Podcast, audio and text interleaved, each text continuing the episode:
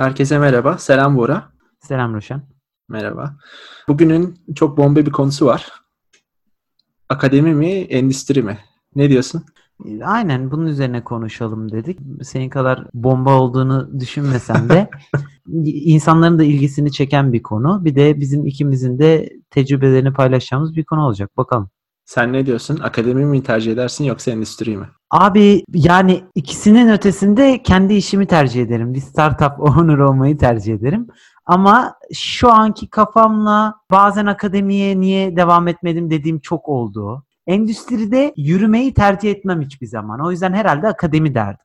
Nasıl? Kariyer gibi mi? Kariyer e, aynen. Kariyer, kariyer amacım hiçbir zaman olmadı. Bir şirkette yıllarca yürüyeyim. O şirketten o şirkete atlayayım. Pozisyonumu artırayım. Yani ben kendi işimi yapmak istiyorum her zaman. Bunu biliyorsun. Biliyorum. Ee, bunun haricinde de akademi hem buna elverişli olduğu için hem de kendi isteklerimi, istediklerimi akademide de yapmam mümkün olduğu için startup haricinde kendini geliştirmen, research yapabilmen vesaire ben akademi derdim şahit. Anladım. O yüzden de akademiyi bırakıp herhalde endüstriye geçtin. Ya bu arada belki akademiden bıkmış, akademiden bıkmış olsaydım yani senin gibi yaşadığın bıkkınlık dönemlerini biliyorum. Tam zıttını da diyebilirdim. Sonuçta sen akademide daha çok durdun. Sen ne diyorsun? Arkadaşım sen diyorum ki sen akademi tamam övüyorsun şu anda ama bıraktın sonuçta. Yaptığın işle söylediğin söz tutmuyor yani birbirini. İşte işte onu diyorum yani neden sonuç ilişkisi. Bıraktım ama neden bıraktım? Sor bir neden bıraktım? Neden ee, bıraktın abi? Ya doktora yapma isteğini o an kendimde görmedim. O an doktoraya hazır değildim master'dan sonra. E, yurt dışına gitme kararlarım oldu. Bir yandan kendi işimi yapmaya çalışıyordum hatırlıyorsan. Yani evet. Endüstriye girme nedeniyle o soruya ben dahil değilim. Endüstriye girme sebebiyle ben akademiyi bırakmadım. Anladım peki. Akademi beni bıraktı diyor. Akademi beni bıraktı tamam. Evet. Yani kendi işim sebebiyle ve yurt dışına taşınmam vesaire sebepleriyle bu şekilde akademi. Kendi işin de aslında biraz endüstri sayılır değil mi? Yani tamam başka bir şirkette çalışmıyorsun ama kendi işin de olsa şirket kuruyorsun. Ya yani ama çok onu endüstri dediğinde genelde şey oluyor. Bizim gruplayacağımız noktalarda öyle olacak sanırsam işte. İş yerinde çalışmanın faydaları, zararları falan ama kendi işin biraz tutku meselesi. Yani ben kendi işimi tutkum olarak gördüğüm için kendi işimi yapma isteğini. Anladım. Onu ayrı bir klasmanda tutuyorum. Endüstri olarak sınıflandıramam. O sayılmaz diyorsun. Aynen. Bu arada laptopumun fan sesi geliyor mu? Gelmiyor abi sıkıntı yok. Öyle bir coştu ki fan anlatamam. Neyse muhabbetimizi bölmeyelim. Sen ne diyorsun abi bu konuda? Akademi, endüstri konusunda? Ben eskiden çok kararsızdım bu konuda. Zaten kararsız olduğum için de neredeyse profesör olacaktım. Akademide ilerledim. Ondan sonra... Ruşen çok havalı. Profesör olacaksın. Yanlışlıkla profesör olacaktım aynen. Geçiden sonra profesör olunuyorsa iyiymiş. Dandik bir okula gidip profesör olabilirsin. Evet. Tabii. Türkiye'de, profesör Türkiye'de, olur. Türkiye'de profesör olmak çok daha rahat. Türkiye'de profesör olmak, gerçi Türkiye'den daha kolay yerler de var. Neyse, bu e, benim master sonrası çok sorduğum bir soru kendime. Hı hı. Düşünüyorum işte ne yapacağım, akademiye mi devam edeceğim yoksa çalışmaya mı? O yüzden zaten karar veremediğim için doktoraya devam ettim. Doktoranın ortalarına doğru anladım ki akademi bana göre değilmiş abi. O yüzden ben bu soruya endüstri diye, endüstri diye cevap veriyorum. Ya kendi şirketimi kurmak olur ya herhangi bir şirkette çalışmak olur. Akademi... Hı hı. Bana uygun değilmiş yani. Peki ne bunu yaşattı sana? Bu biraz kişisel bir sebep. Yani şöyle, Oo, yani şöyle anlatayım. Kötü yere gidelim. Ya kişisel derken benim mizacıma dayalı aslında. Akademi abi, bence... Profesör bir şey yapmadı değil mi sana Ruşen? Yok abi. Bir taciz anısı. Me Too Moment'ın efendi katılacağım burada. Abi şöyle. Pro, akademi biraz... Kendi içinden disiplinli yani kendi kendini manage edebilen, planlı, programlı, belli bir disipline sahip insanların işi biraz. Belki startup'a da benziyor bu açıdan. Startup'ı kurmak için de böyle bir şey lazım. Ama evet. akademi, akademide bu ekstra. Çünkü her işi kendin yapıyorsun. Mesela bir şirket e, kurduğunu düşün. Orada beraber insanlarla çalışıyorsun falan. Orada belli işleri distribute ediyorsun. İşte her işle kendin uğraşmana gerek yok. Belki finansı başka bir tarafa aktarıyorsun, marketing bir tarafa aktarıyorsun. Hani ilk başta öyle değil ama sonradan buna dönüyor. Akademide diyelim ki bir proje aldın. Projenin e, yöneticisi sensin. Her şeyi kendin yapman lazım. İnsanları da sen hire ediyorsun. Projenin finans işlerine sen bakıyorsun. Belki bir yardımcı tutabilirsin ama her iş sana kalıyor. İnsanları manage etme işi de sana kalıyor. Bayağı bir şey senden kaynaklanıyor. Dolayısıyla seni kendi içinde böyle işte sabah çok erkenden kalkayım, burada bu işi yapayım, şurada şu işi yapayım, projeyi bu şekilde manage edeyim şeklinde işten bir disiplinin yoksa bence akademi sana göre değil. Bende de o disiplin olmadığı için, kişisel demek istediğim de buydu zaten. Bende öyle bir disiplin olmadığı için zaten doktora da bayağı zorlandım ben doktoranın ortasına doğru. O yüzden yine gördüm ki yani ben bu akademideki bu belki idealist şeye sahip değilim. Karaktere sahip değilim. O yüzden bana göre değilmiş. Ya o konuda haklısın. Biraz bunu comfort zone muhabbetiyle de açıklayabiliriz. Yani çok fazla comfort zone'un dışına çıkmak zorunda kalıyorsun akademide. Çok fazla random yürüyen iş var. Çok fazla iş senin sorumluluğun altında. Evet. Endüstride ne kadar iş seni zorlarsa zorlasın, İşe eğer artık alıştıysan, böyle deneme sürecinden geçtiysen, bir süre sonra artık o iş senin için rutine biniyor ve o rutini yapmak böyle artık şeye varıyor. Memuriyet gibi olmuyor. Daha kreatif bir iş memuriyete göre ama yapacakların belli, planın belli. Onun dışına çok fazla yani overload olmadığın süreler haricinde çıkmıyorsun. E, bu karar mekanizması sen değilsin. Biraz işçi konumundasın. İşçiysen bu, öyle. Bu dediklerin doğru. Haklısın. Ama hepimiz işçi değil miyiz? Ha, öyleyiz tabii. Hani ben şey olarak düşündüm. Belki yüksek sorumluluğun varsa biraz daha biraz daha şirket için sorumluluğun varsa bu belki biraz farklı olabilir. Ama normal bir işten bahsediyorsan bu dediklerin tamamen doğru. Ya onlar da yani ne kadar lead olursan ol artık C E O gibi pozisyonlardan konuşmuyorum ama aha. Lead'ler de inan benim gördüğüm kadarıyla iş yükleri az, azalıyor. Başkalarına görev atama ve karar verme sorumlulukları biraz artıyor ama yine de evet. O belli bir comfort zone üzerinden gidiyor ve artık onlar da tamam ben artık bu işi rayına oturttum deyip kariyer basamaklarını tek tek çıkmaya çalışıyorlar ama yani akademi konusunda belki şu hazzı da yaşamıyor olabilirsin. Startup'tan farkı şu. Akademide hem karar verme mekanizması sensin hem de o ürünün en büyük faydasını sen almıyorsun ya. Yani hele ki P H D yapan birisiysen ya da işte master öğrencisiysen, evet. Doktor öğrencisiysen hem işçisin hem de çok fazla sorumluluğun var. Yani hadi startup sahibi olsan, işin kaymağını sen yiyor olsan bir derece bunu belki tahammül edebilirsin ama o da olmuyor. Arada kalmış bir yerdesin. Bu hissiyat belki bunu yaratıyordur. Evet, bu doktora da dediğin çok doğru. Yani bir sürü işi kendi doktora öğrencilere kendin yapıyorsun. Aslında biraz postdokta da doğru. Ama orada biraz kendine yatırım yapıyor olduğun bir konumdasın aslında. Bundan dolayı da insanlar da bunu böyle gördüğü için belki şundan bahsediyorsun, finansal return'dan bahsediyorsun. Mesela öyle bir şey yok tabii. Evet, doktora içinde, postdoc içinde. Geri dönüşü sen almıyorsun orada. Para sana gelmiyor yani mesela. Ha bir de şey değilsin yani yönetici sen değilsin. Birilerinin sorumluluğu altındasın. Onlara hesap vermen gerekiyor. E tabii evet. Öyle bir yön var. Startup sahibi olunca öyle olmuyor işin açıkçası. Kendi işini yapmaya çalışıyorsan. Evet. Bun, buradan devam edelim istersen. Benim de burada ekleyeceğim şey herhalde özellikle yapılan işin sonuçları bir de burada bir etki kısmı var. Yaptığın iş kimi etkiliyor, neyi etkiliyor? Şirketlerde tabii özellikle belki çok fazla sayıda müşterisi olan bir şirkete girdiysen, diyelim binlerce belki milyonlarca bazı şirketlerde yaptığın bir iş pek çok insana ulaşabiliyor. Orada bir return alıyorsun. Ama doktorada yani ne kadar diyeyim çoğu araştırma en fazla başka doktora öğrencilerine ulaşıyor. Başka başka akademiklere ulaşıyor. Çok fazla bir etkisi olmuyor. Akademik açıdan belki bir katkı katkın var dünyaya ama onun dışında yaptığın işin karşılığını çok fazla almıyorsun o şekilde. Abi sana bu açıdan tam katılmıyorum. Katıldığım noktalar da var. Akademide yaptığın iş diğer akademisyenlere ulaşıyor. Fakat tüm dünyayla da yaptığın işleri paylaşıyorsun ve bir makaleyle dünyayı değiştirebilecek güce sahipsin. Ama endüstride ne yapmaya çalışırsan çalış.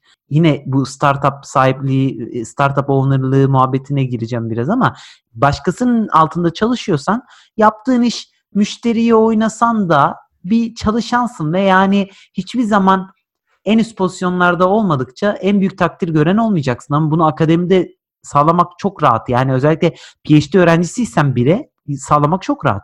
Tatmin açısından mı diyorsun? E, yani e, sen bu yaptığın işin karşılığını akademide çok daha fazla gördüğünü düşünüyorum. Çünkü bir makale yazıyorsun, konferansa katılıyorsun, en iyi makale seçiliyorsun. Bütün akademisyenler senin pozisyonun ne olursa olsun takdir ediyor. Sonra belki çalışmanı binlerce kişi kullanıyor. Kişisel tatmin. İş yerinde ne karşılığı alıyorsun ki müşteriden abi? Abi akademik dünyada bu dediğin çok idealist bir şey durum. Yani ide- pardon ideal bir durum. olacak yani çok fazla olan bir durumda değil. En iyi makale seçebilirsin bir konferansta. Onun bir sana return'u olur o şekilde. Ama yaptığın bir işin binlerce kişi tarafından kullanılması falan ben görmedim açıkçası. Çok çok nadir işte TensorFlow'dur, PyTorch'tur gibi bir yerlere katkı sunmadıysan, işte Deep Learning Framework'leri gibi ya da çok fazla kullanılan bir Codebase'e katkı sunmadıysan bizim alanda en azından çok fazla büyük bir return görmüyorsun. Yani on kişi yirmi kişi kullanırsa şanslısın bence. Onlar da kendi makalelerini kat, katkı sunmak için kullanıyorlar zaten. Bizim alanda öyle bir durum yok yani benim gördüğüm. Ama citation almak, başkalarından referans görmek, senin başka makalelerde isminin geçmesi vesaire, yani bunun verdiği haz, ya endüstride nesin ki abi? Yani kimsenin adını kendi şirketin haricinde anacak. Ha, bu senin dediğin farklı bir şey aslında. Benim dediğim takdir görmek değil. Benim dediğim yaptığın bir işin işe yaradığını görüp bundan tatmin olmak aslında. Bu senin dediğin takdir görme. Tabii akademik dünyada daha fazla var dediğin gibi. Çünkü kendi isminle o ürünü ortaya koyuyorsun, o paper'ı ortaya koyuyorsun. Dolayısıyla gelen şey sana geliyor. Öbür türlü bir şirketin ürününe katkı sununca şirkete geliyor takdir. Yani senin senden kimse bahsetmiyor. Farklı şeyler bunlar. Yani o zaman senin burada dediğin takdir görmek haricinde yaptığın işin ne görmesi tam İşe, olarak? İşe yaraması. İşe yaraması. Evet. Birine katkı sunmak yani. Bir bir şeyleri değiştirmek aslında. Valla ben endüstride iki üç İş tecrübem oldu toplamda, yani üç diyebiliriz hatta, kendi şirketlerim haricinde, startup kendi şirketlerim haricinde, e, şirket gruplarım haricinde, yani startup Bora e, holding sahibi. Tamam, küçümseme, entrepreneurship şey maceralarımız haricinde. Evet, evet. Ben oraya düşünüyorum da o şirketlere. Compare the Market'la olan tecrübem çok mutlu bir tecrübeydi. Ama mesela stratejim atıyorum. Oraya yaptığım ürün kullanılmasa daha mutlu oluyordum. Biraz yaşamın iş tecrübesiyle de alakalı bir şey. Evet, biliyor musun? Hani bir de diğerinde de yani Compare the Market'ta çok mutluydum ama ürün kullanılıyor diye, bir işe yarıyor diye, şirketin bir ürünü olarak çıkıyor diye bir haz aldın mı? Ya bilemiyorum. Bu belki senin iş dünyasına, işte endüstriye fresh olup akademiden bıkkınlık duymanla benim de tam tersini yaşamamla alakalı bir durum olabilir. Bence de evet. Bunu kendi kişisel durumlarımızdan dolayı böyle bu şekilde algılıyoruz. Farklı yönleri var işte dediğin gibi. Aynen. Belki insanlardan, dinleyen insanlardan feedback paylaşmalarını da bekleyebiliriz bu konuda. Çünkü ikimiz yani sadece kendi açılarımızdan bakıyoruz ama hiç bu konuyu da başkalarıyla tartışmadık yani. Evet, aynen öyle. Çok nadir. Başka başka noktalar var mı? Var. Sana sormak istediğim bir şey var. Bu hiyerarşi meselesi konusunda ne, ne diyorsun? Akademide ve ODTÜ'de bir üç sene çalıştık mesela. Ondan Hı-hı. sonra farklı şirketlerde de çalıştık. İşte akademideki hiyerarşi düzeni, bir de şirketlerdeki böyle hiyerarşik düzen arasındaki farklar ne sence? Abi akademide çok fazla kötü insana rastlamadığım için, daha doğrusu rastladım ama onlarla çalışmadığım için direkt şunu diyebilirim. Hiyerarşi hiçbir zaman hissetmedim akademide. Genelde de hissedildiğini çok fazla düşünmüyorum. Çünkü hep aynı kaptan ekmek yer moduna giriyorsun. Aynı projeye katkı veriyorsun. Evet. Hocan gidiyor başka açıdan katkı veriyor. Sen gidiyorsun başka açıdan katkı veriyorsun. Ama endüstri çok ayrı. Yani hiyerarşi endüstride var abi.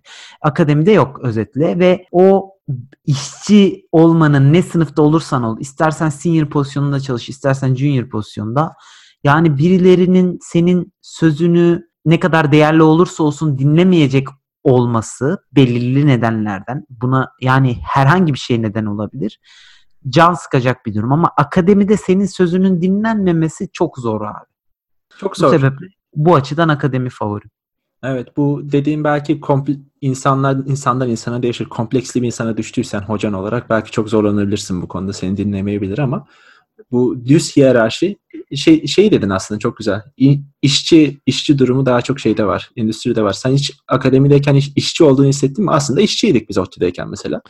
Ben de ondan abi. sonra Birmingham'da hiç hissettin mi böyle bir şey? Hiç hissetmedim. Yok. Yani bir çalışan gibi olmuyorsun. Aksine hep bir özgürlüğün var. Bu özgürlüğünü başka açılardan kullanıyorsun. İstersen boş takıl, istersen git kendi fikirlerini akademiyle alakalı, çalıştığın projelerle alakalı git bir projeye dök, git bir startup yapmaya çalış, hocanla paylaş. Ben bunun hakkında startup yapacağım dediğinde bile, hocanla paylaştığında herkes seni destekleyici taraf oluyor ama bunu bir iş yerinde paylaşsan direkt karşı tarafa geçmiş oluyorsun. Bu sebeple görmedim. bin türlü şey düşüneceksin öyle bir şey paylaşsan. İşte bunun I P'si kime, da, kime ait olacak? Bu adam bizden bir şeyler çalacak mı? Bilmem ne, bir sürü şey var, sıkıntı var. Buna benim de ekleyeceğim herhalde, yani katılıyorum bu dediklerine. Akademik bu flat hiyerarşi, hiyerarşi çok çok bir hiyerarşik bir düzen yok. Belki paranı ödeyen hoca diyebilirsin ki hani onun kara iki dudağı arasındasın. Ama ben öyle bir şey hissetmedim. Belki doğru insanlara çalıştığımdan dolayı. Hem Birmingham, gerek Birmingham'da olsun Jeremy White'la, gerek O D T Ü'de Fatoş Hoca'yla, Fatoş Yarman Bora. Hiç böyle bir şey hissetmedim. Belki biraz şanslıydık ama ben de böyle düşünüyorum. Ama tabii şirkette böyle değil. Abi bunun nedeni sonuçta bir nevi, hatta bir nevi değil en büyük nedeni sonuçta kapitalizm.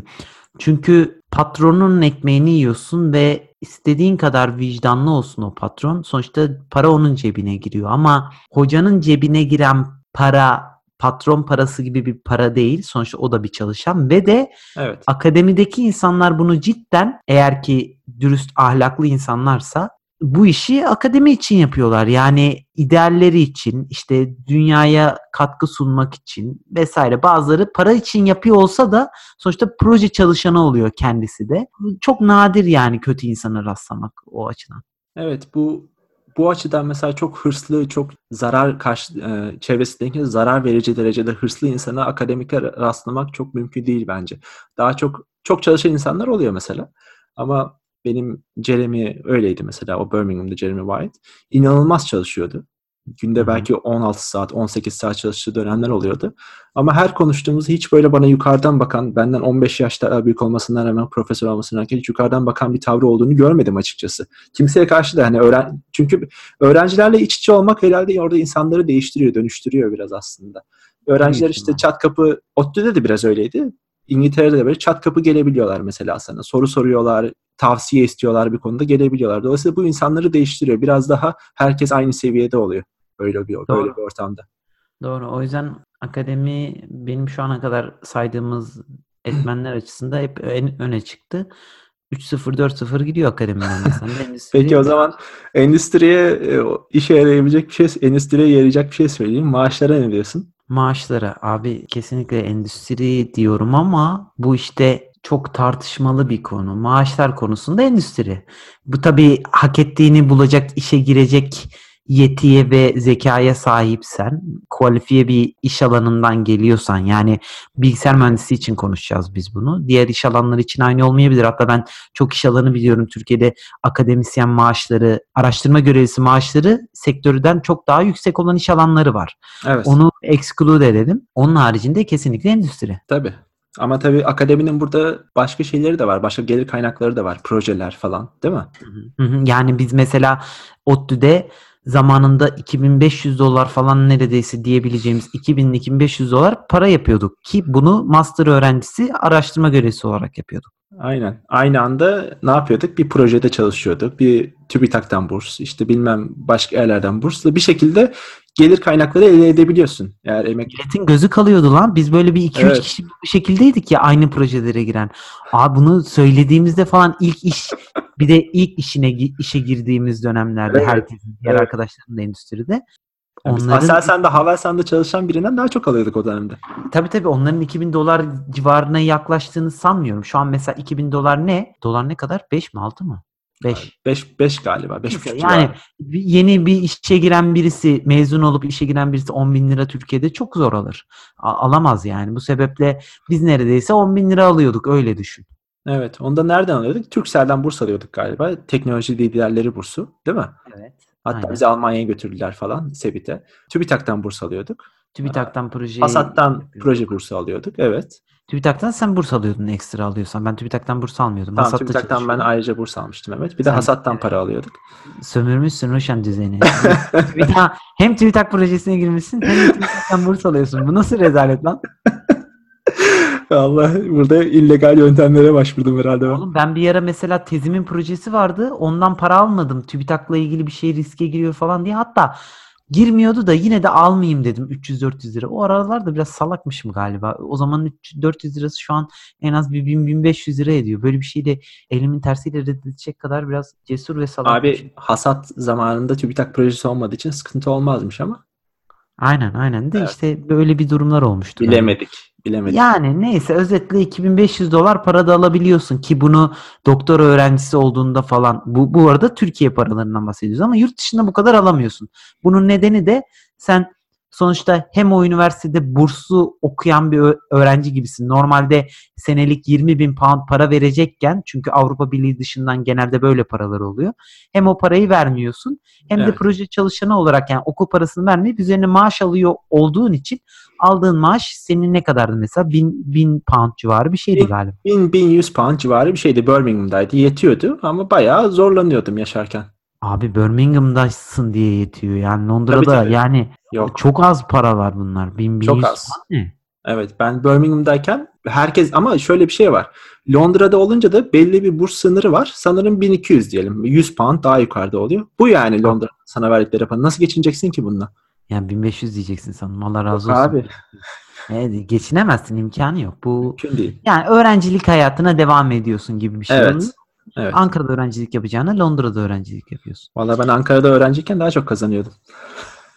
Ankara'da öğrenciyken evet biz bayağı kazanıyorduk ya, doğru. Evet. Ha, sen master öncesinden bahsediyorsun. Evet. Yok, master'dan bahsediyordum aslında. Master, yani master öncesinde. Ön- öncesinde de burs alıyordun. Ruşen, Allah kaymağını yedim bu. Benim elimde. Tuzum kuru ya. Bu arada bir şey diyeceğim. Jeremy dedin hocan. Hocan Nijeryalı mıydı? Yok abi, Nijeryalı değil ya. Has İngiliz. Irkçı bir espri mi yaptın? Ama bildiğin Jeremy değil mi? Abi Jeremy derken Jeremy Corbyn ya. Jeremy ha okey okey abi. Jeremy, abi, Jeremy derken sen Jeremy'sini Jeremy olarak mı düşünüyorsun? Sen, sen kötü mü telaffuz ediyorsun yoksa benim aklım Hayır. niye direkt futbolcu Jeremy'ye gitti? Koca Jeremy'yi unuttum ya. Dünyanın belki yüzde onu Jeremy ama ben direkt Jeremy. Evet evet, çok popüler bir isim yani, az rastlanan bir şey değil. Sanki J J mi dedik abi? Ne, ne diyeyim yani. yani. Soyadıyla söylemedin diye galiba Jeremy Jeremy diye adlandırdığın için. Jeremy White. Yani direkt evet. Jeremy diye şey gitti. Neyse. Evet. Neyse. Tagaloga'yı bırakalım. Şey diyeceğim bu arada. Şu da bir nokta bahsetmemiz gereken. Akademiden endüstriye geçme gibi olaylarda da sen tecrübelisin. Ondan da bir kısaca bahsedelim istersen. Tabii. Yani abi. Endüstride ben şunu tavsiye ederim kendimce. Akademide kalıp master ya da doktora, sonra endüstriye geçmek sanırsam endüstriden kalıp yürümekten daha dezavantajlı görünüyor. Maaş ve şirkette ilerleyiş açısından. Doğru muyum, yanlış mıyım? Yani direkt akademiye, doktoraya devam edip ondan sonra endüstriye geçmek daha mı dezavantajlı diyorsun?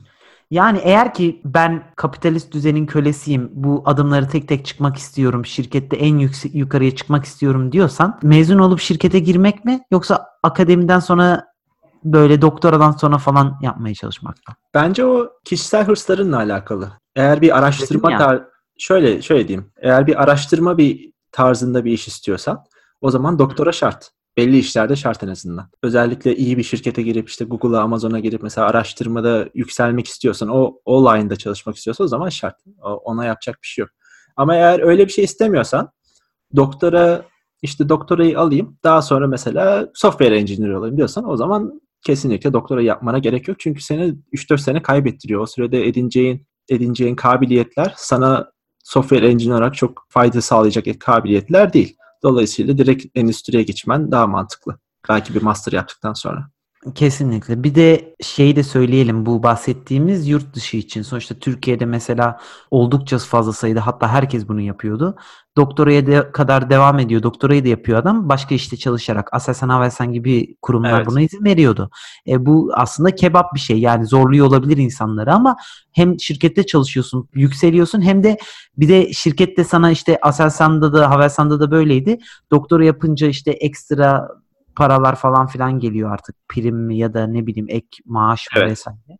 Evet. Öyle şeyler de var. Türkiye'de bu var ama yurt dışında bu geçerli değil yani. Evet, değil. Burada eklemek istediğim bir şey vardı. Akademiden endüstriye geçmek dedin. Orada belki bir faktör tabii bahsettiğimiz para mevzu mesela, o konuda akademiden endüstriye geçmeyi kolayla, kolaylaştıran bir şey. Çünkü endüstride hakikaten en azından yurt dışında çok daha fazla para kazanabiliyorsun. Yani ben muhtemelen şu anda Eski pro, eski profesör hocamdan daha fazla kazanıyorum. Eğer Birmingham'da yaşıyor olsaydı, şu anda yaşamıyor ama öyle bir şey var. Ama bunun tersi pek gerçekleşmiyor, değil mi? Yani çok, çok endüstriden akademiye çok çok fazla insan geçtiğini görmüyorum ben açıkçası. Onlar çok ütopik insanlar oluyor. Mesela Nazlı'nın bölümünde çok vardı. Yani adam, bir tane adam vardı mesela NASA'da falan çalışmış. Çok... Nazlı'nın bölümü derken İsveç'te mi yoksa? Ya İngiltere'de şey R C A'de do- doktora yaparken. Mesela bir arkadaşı vardı, adam elli elli beş yaşlarında bir adam. NASA'da çalışmış falan. Sonra bir anda adam doktora yapmaya karar veriyor. Tüm iş, kariyer hayatını bırakıyor vesaire. Böyle insanlar mevcut ama çok rastlanası durumlar değil.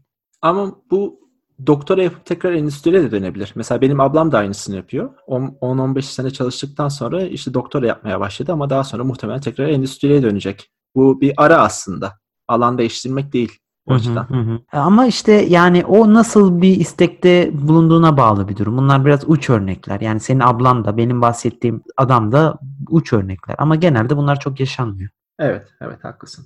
Peki son olarak aklıma gelen bir şey var. E, sosyal ortam konusu var. Sence hı. ne diyorsun? Hangisine yakınsın bu konuda? Sosyal ortamda kesinlikle akademiye yakınım abi. Sen de büyük ihtimalle. Sen çünkü Ankara özlemini bayağı yaşayan bir insansın. Evet, dönem dönem geliyor değil mi? Aynen. Evet. Doğru mu söylüyorum? Sosyal ortam açısından ya ben katılıyorum, evet. Çünkü öğrencilerin olması, bir sürü bir de farklı background'dan insan olması akademiyi çok daha fazla cazip hale getiriyor bu açıdan. Çünkü çok daha dinamik, şey canlı bir ortam var. Ve hı hı. gerginlik biraz daha az. Bu bahsettiğimiz hiyerarşik durumun olmamasından dolayı çok fazla herkese herkesle bir daha bir arkadaş canlısı olabiliyorsun insanlarla belki. O Abi ben akademiyi düşünüyorum. Söyle. Abi özür dilerim böldüm ama ben hiçbir zaman mesela çok sevdiğim adamların bile bir süre sonra işte gördüğüm suratları iş sonrasında görmek çok istemiyordum. Pub'a gidip pub'da bitiriyordum. Zaten genelde herkes öyleydi. Ama akademide hiçbir zaman o insanları iş arkadaşı olarak görmediğim için, bir kere zaten akademide genelde sekiz beş sekiz altı yapmıyorsun. Yani daha relax bir iş hayatın oluyor ve evet. Onlar gelmiyor işe falan, böyle sürekli her gün görmüyorsun o insanları. Bu bir. İki, o insanlardan beklentilerin, işte o insanların senden beklentileri olmuyor vesaire. Yani bir stres altına sokacak durum olmuyor. Yani onların suratını görmeyeyim artık ya gün sonunda demiyorsun. Biz yirmi dört evet. saatimizi beraber geçiriyorduk ODTÜ'de ama çok relax bir çalışma ortamına sahip olmamızla da alakalıydı. Belki çok sıkı proje çalışanları olsaydık bir derece geçerli olabilirdi bu ama yani hiçbir zaman ben iş arkadaşı olarak görmedim akademisyenleri. E tabii, evet. Biz birbirimizi eskiden beri tanıdı, tanıdığımız için belki biraz öyle bir ortam oluşturabildik ama bu gene de akademiye özgü bir şey. Kesinlikle. Yani ben sonradan gelip araştırma görevlisi olan başka üniversitelerden insanların da aynı durumu yaşadığını düşünüyorum. Yani aynı hissiyatta olduğunu. İş hayatı çok farklı bir şey. Yani orada insanlar, ya bir kere o insanları sen seçmeyebiliyorsun ama proje çalışanını sen seçebiliyorsun bile akademisyen. Evet. Yani evet. Bunlar çok farklı durumlar. Orada belli bir raddeye kadar. Gittiğinde cins cins adamlarla takılıyorsun gün boyu. Aynen. Yani bunu seçemiyorsun ki. Ama akademisyenler bir kere daha zeki, seninle aynı mindset'e sahip insanlar olabiliyor ama iş yerinde bunun H R'cısı var, mühendisi var, nerd'ü var, nerd'ü olmayanı var, çaycısı var, herkes var yani. Biraz daha homojen değil mi bu açıdan akademi? Çünkü akademi, her, evet, daha her bölüm gene, belli bir baseline şeyi var, homojenliği var herhalde bölümün. Dolayısıyla benzer kafada insanlar geliyor. Kesinlikle. Deyip muhabbetimizi, ya buna da daha da devam edebiliriz gelecek tepkilere göre ama biraz otuz dakikayla, yine otuz dakikaya geçtik, kırk dakika oldu. Bir de ben bu arada saat dokuz kırk beş burada, hala akşam yemeği yemedim. Açlıktan gebereceğim birazdan. e, Antler'den geldiğim için. Bir arada Antler'i konuşalım ya. Of, çok deli gidiyor yani Antler, anlatamam. Deli derken iyi mi kötü mü? Yok yani yoğun gidiyor. Çünkü anladım. Benim günlük bir de dört buçuk saatlik bir yolum var, sana bahsettiğim gibi Stockholm'e gidiyorum her gün. Onun haricinde de zaten tempo yoğun. İşte şirket kurmaya çalışıyorsun vesaire.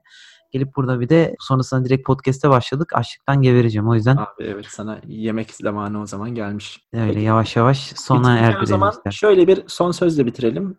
Akademi derken akademi versus endüstri, tamamıyla akademiye yakınsın sen şu anda.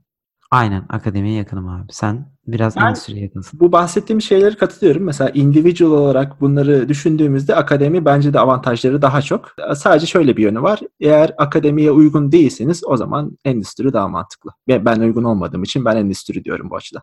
Aynen, genel açıdan da biraz para etkiliyse de sizin için, yurt dışında konuşursak, Türkiye için bunu kapsamıyorum. Yurt dışı için yani beş bin pound maaş almak endüstride mümkünken akademide bin poundlara senelerce sürünmek durumunda kalıyorsunuz yani. Evet, evet aynen öyle sıkıntıları da var. Sonrası da ama işte doktor oluyorsun, title, akademi. Ben her zaman akademiyi tercih ederim yani ama burada seninle buluşamadık. Evet. Ama yıllar sonra belki görüşümüz değişir seninle benimle. Belki akademiye tekrar geri döneriz. Aynen. İyi bakalım, ağzına sağlık Ruşen. Ağzına sağlık abi. O zaman görüşmek üzere. Görüşürüz. Bye bye.